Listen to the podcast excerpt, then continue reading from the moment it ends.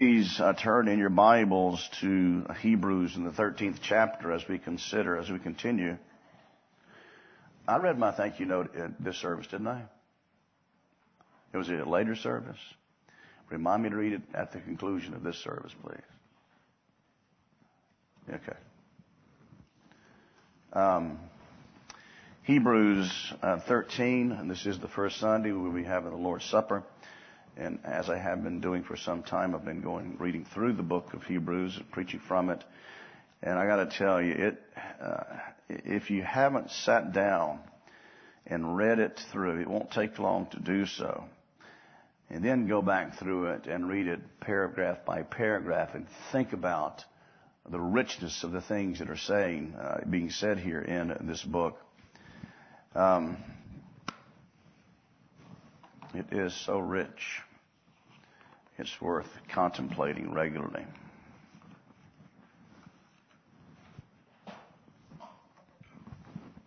Would you please stand for the reading of God's Word?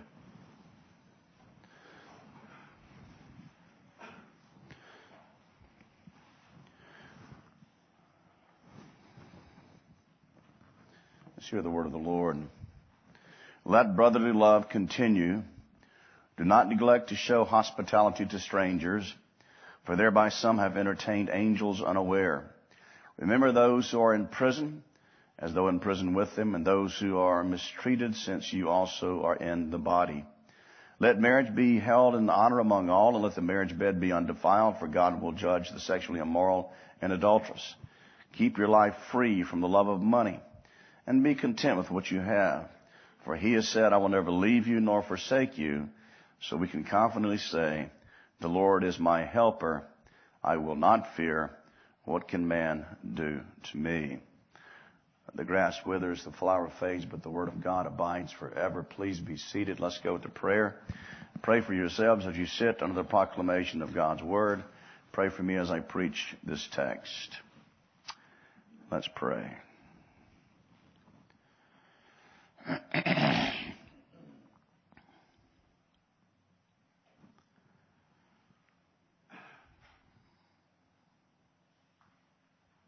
Heavenly Father, we thank you for your holy word. Be with us, we ask. Be with me as I preach. Be with your people as they hear.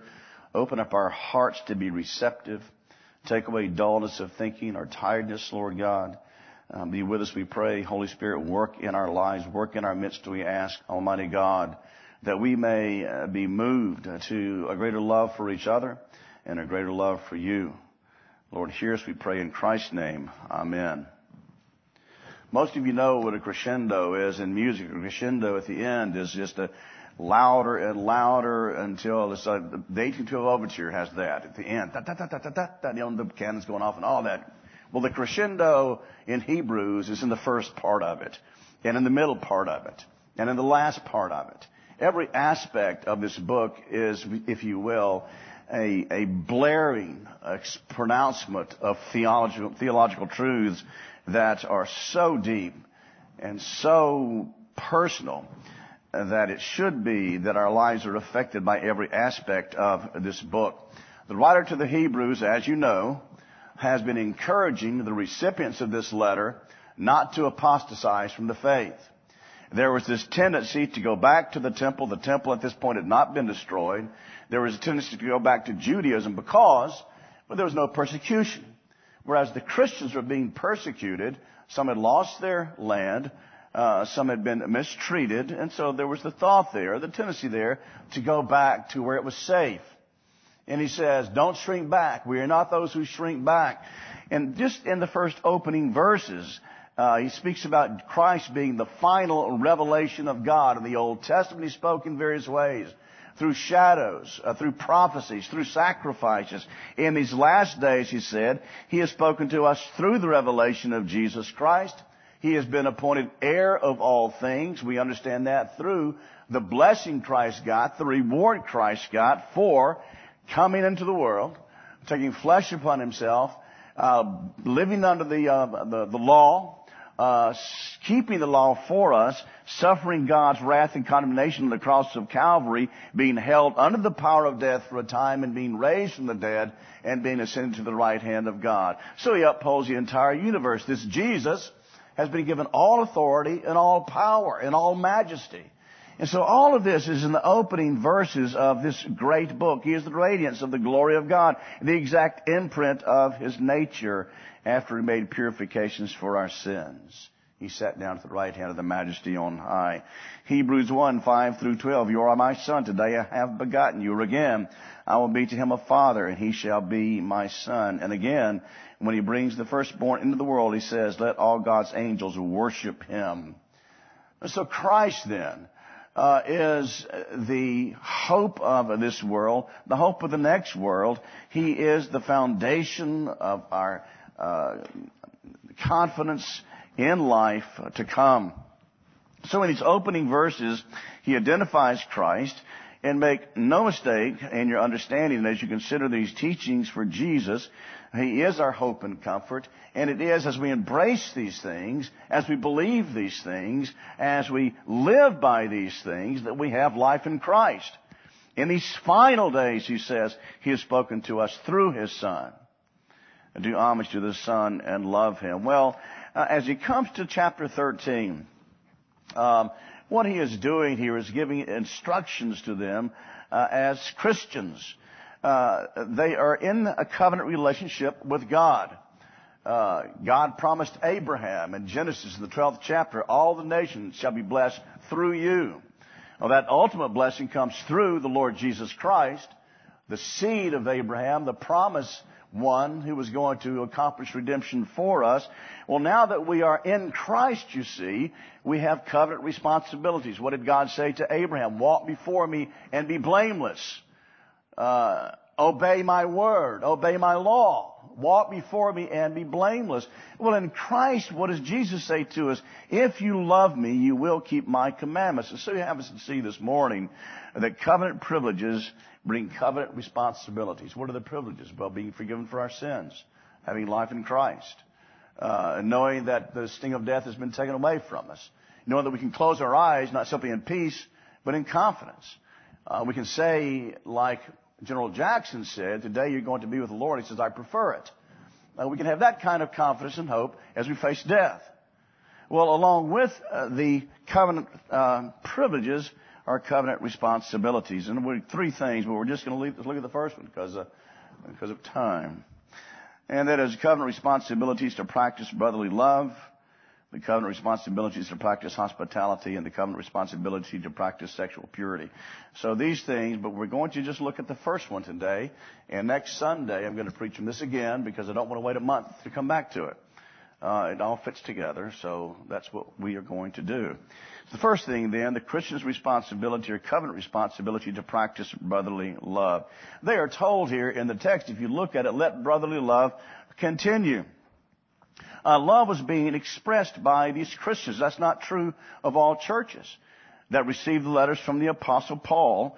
Uh, not true at all. The church of Corinth had all kinds of problems. Uh, there was division. Paul opens up that letter to them with divisions. I'm of Paul. I'm of Apollos. I'm of Jesus. I'm of Peter. You know, so there was division there in the church and a possibility uh, for four churches to come out of that. Well, here, uh, that's not what's happening among the Hebrews. They are loving one another. Well, what does it mean to love one another in the church? Well, negatively, what are they not doing?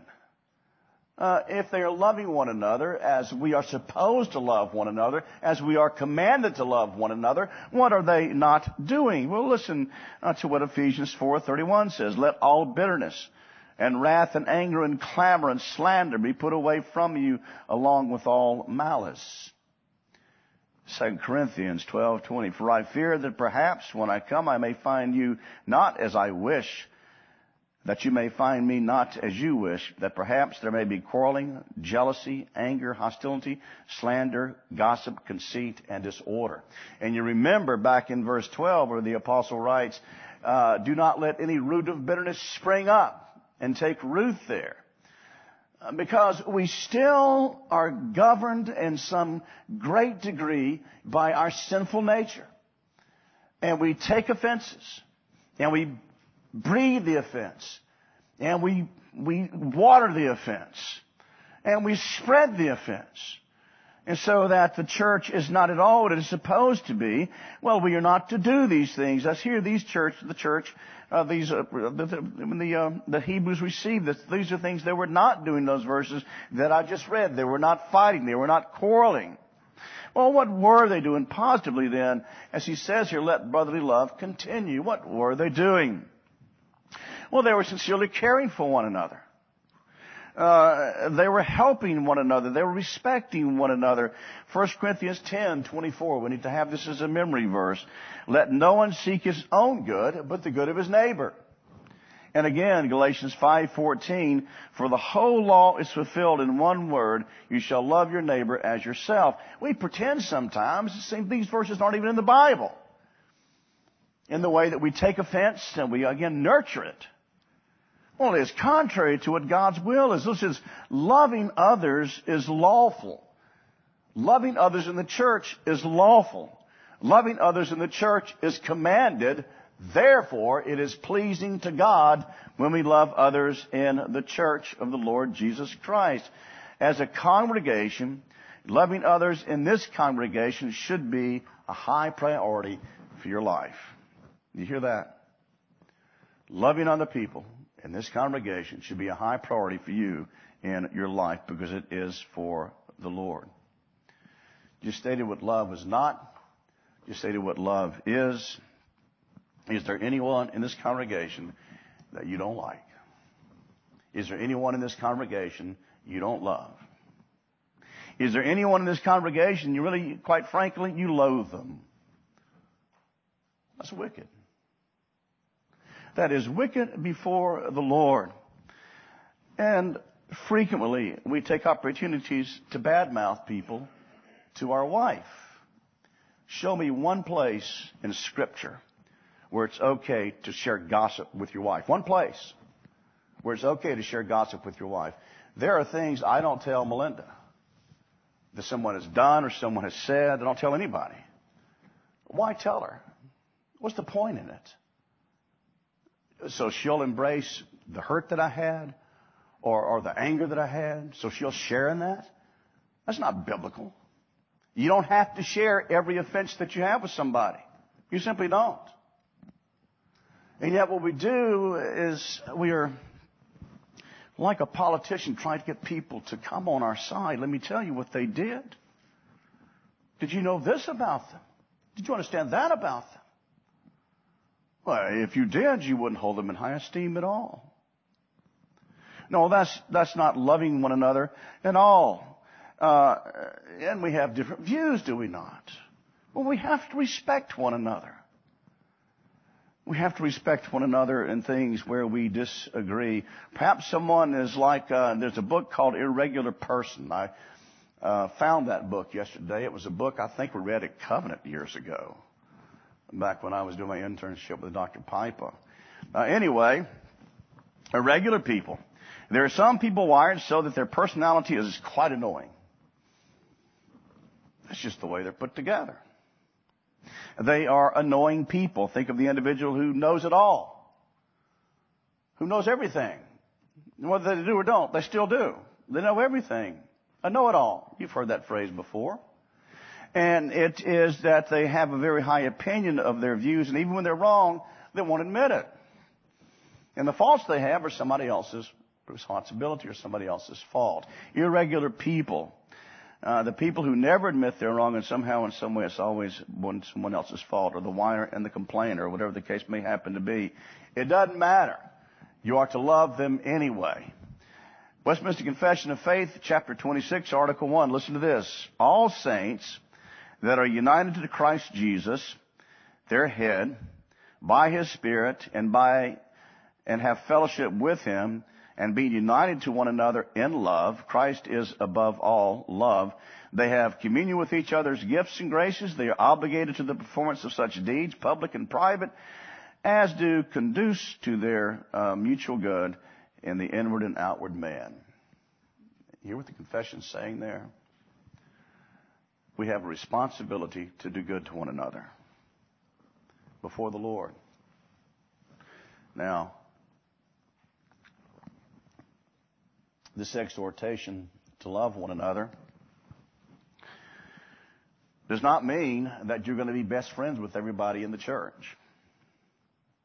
Some people, simply because of their personalities, somehow or another are drawn together. Common interest, they like one another, they enjoy one another, whatever the case may happen to be. That's just the way it is. That's friends are like that. But there's something about somebody, there's a magnetism there, there's something there, and you're just kind of kind of drawn to one another. But even if you're not the best friends with somebody in the church, you are to, still to, to love them. You can always have sweet fellowship. You can always be kind to others. You do not have to say unkind words. You don't have to. Although you may not be the closest of friends to everybody, again, there's something about personalities that are drawn together but you can be loving and kind to everyone in the congregation. So the writer here exhorts them to love one another because, number one, and it stands for us too, we are commanded to love one another. John chapter 13 verse 24, a new commandment I give to you, that you love one another, just as I have loved you, you also are to love one another. That's the words of Jesus. As I have loved you, Christ said. You're to love one another. I'm the example, if you will, is what Christ is saying to them. Even as I have loved you, you are to love one another. John 15, 12. This is my commandment that you love one another as I have loved you. John 15, 17. These things I command you so that you will love one another. 1 Peter 1, 22 through 23. Having purified your souls by your obedience to the truth for a sincere brotherly love, Love one another earnestly from a pure heart, since you have been born again, not of perishable seed, but of imperishable, through the living and abiding Word of God. The benchmark of the church is love. So we are commanded to love one another. The benchmark of the church is love. By this, all people will know you are my disciples if you love one another. And that's again John 13, uh, 13, 35. That's Christ speaking. They will know you are my disciples when they see you in discord. They'll know you're one of my disciples when they see you fighting and dividing over matters in the church. That's not what the text says at all. Some things are not that important. They're just not. Most of the time, when there are disagreements with another believer, it's petty. Uh, if someone says to you, I don't believe Jesus rose from the dead, that's significant. That's tearing away at the heart of the gospel. That's significant. But if someone says, I don't like the color of this carpet, so what? So what? It's petty. It's petty. And the things that break fellowship most often in the church are not theological. They're petty meaningless things that aren't worth breaking fellowship with another believer. The benchmark of the church is love. And third thing is we're exhorted to love one another because Christ loved us so. John 13, I mean John 3, 16 and 17. You know the, the, the situation. Nicodemus went to talk to Jesus. We, you're a teacher and uh, we know that you come from God because of the amazing things you do. Well, what must I do to have eternal life? Well, you must be born again. How can that possibly be?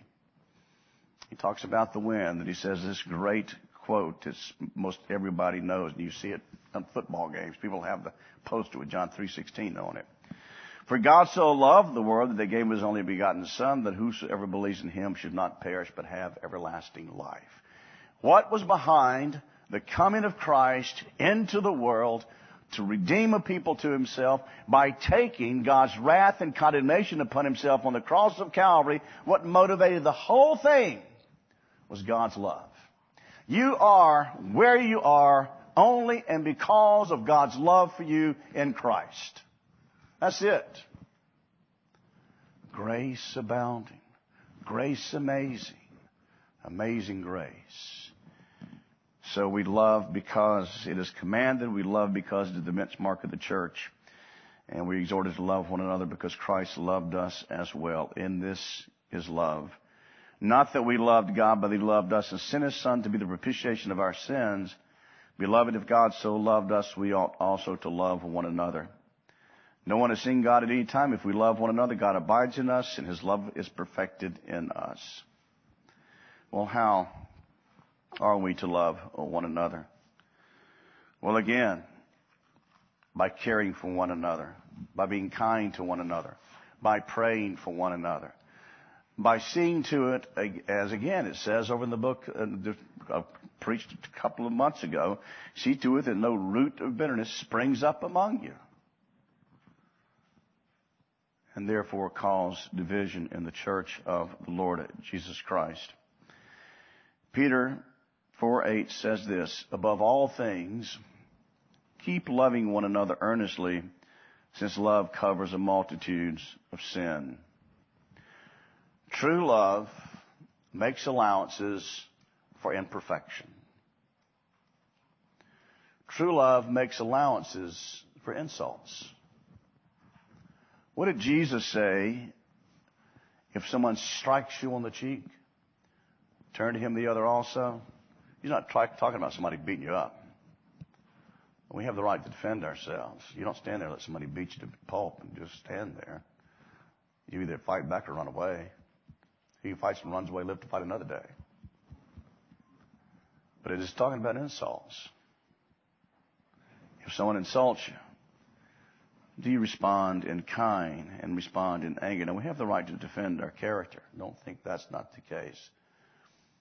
But to respond to someone in kind is something that we simply should not do.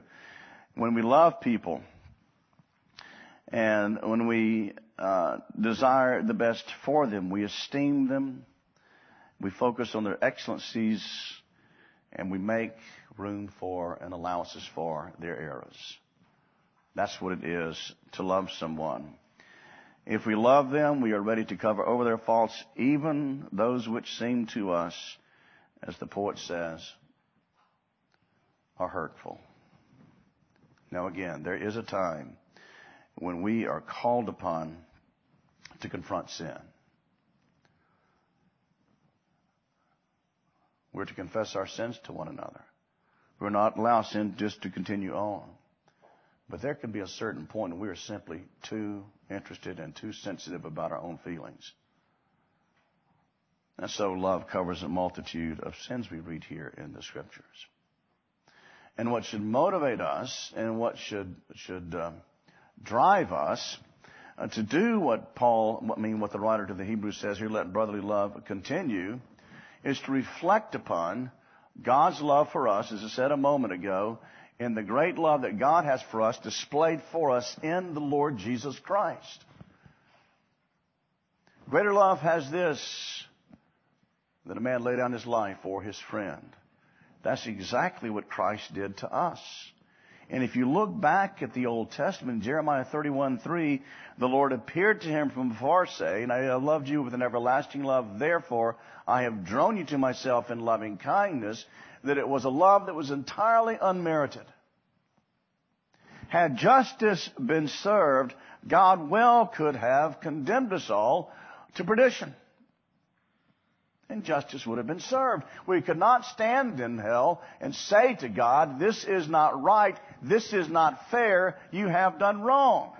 Because He is the judge of all, He is infinite in holiness and righteousness, and we are altogether not. And as a judge who is just, then that sin must be punished. And there's the love of God for us expressed in the Lord Jesus Christ by sending Him to die for us on the cross of Calvary. And God who loves, who is perfect, loves sinners. How can we not love someone who is a sinner like we are? And we have to remember too that this church belongs to Christ. It's not my church. It's not your church. It's the Lord's church. Does He care whether or not we love one another? Yeah, He does. He cares a whole lot. It's very evident throughout Scripture.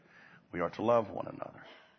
Well, what does someone who loves another person do? Well, you think the best of them. Everybody's got something about them that's admirable. We think the best of them. Don't focus on their faults. Don't focus on their, the offenses that they may happen to have brought to you, but rather focus on the strengths that they have. Pray for them. Make that person that is somehow and in some way mistreated you an object of constant prayer. And don't pray, Lord, get them. You can pray, Lord, grant them repentance. Grant them the grace to see their error and grant me the grace to see mine as well. Where I may have offended, where may, I may have done wrong. The fellowship at this church has been in many ways broken. By that I mean we can't fellowship together like we used to. We don't have Sunday lunches anymore. We can't do that. Uh, we kind of split and leave when the service is over because of uh, just the way things are right now. So we have to all the more take advantage of being here when we can be here on the Lord's Day. Uh, pray that we'll soon be able to get together again and have lunches like we used to. I don't mean the fellowship's been broken because of people being upset. It's just the way things are with COVID. You know, we have to cover our face. Afraid to touch one another. All of these things that are difficult for the life of the church. Can't go in and visit somebody in the hospital. People like to be visited when they're in the hospital. Can't do that. When Melinda was in the hospital early this past year, I, they wouldn't let me in to see her. Couldn't even go to the ER. I had to stay outside, communicate by telephone. So in these situations where we can't be together as we could at one time, we still remember one another and pray for one another. And still love for one another. Precious Linda is having a hard, hard time. Some of you have not seen her. You really probably can't in many ways, in many cases can't go see her. But you can still pray for her. You can call her, let her know you love her. That's what God calls us to. Let brotherly love continue. Love that is based upon our union in Christ. Not just because you're a loving, kind person, but because of who you are and who that person is in Christ. Let's pray.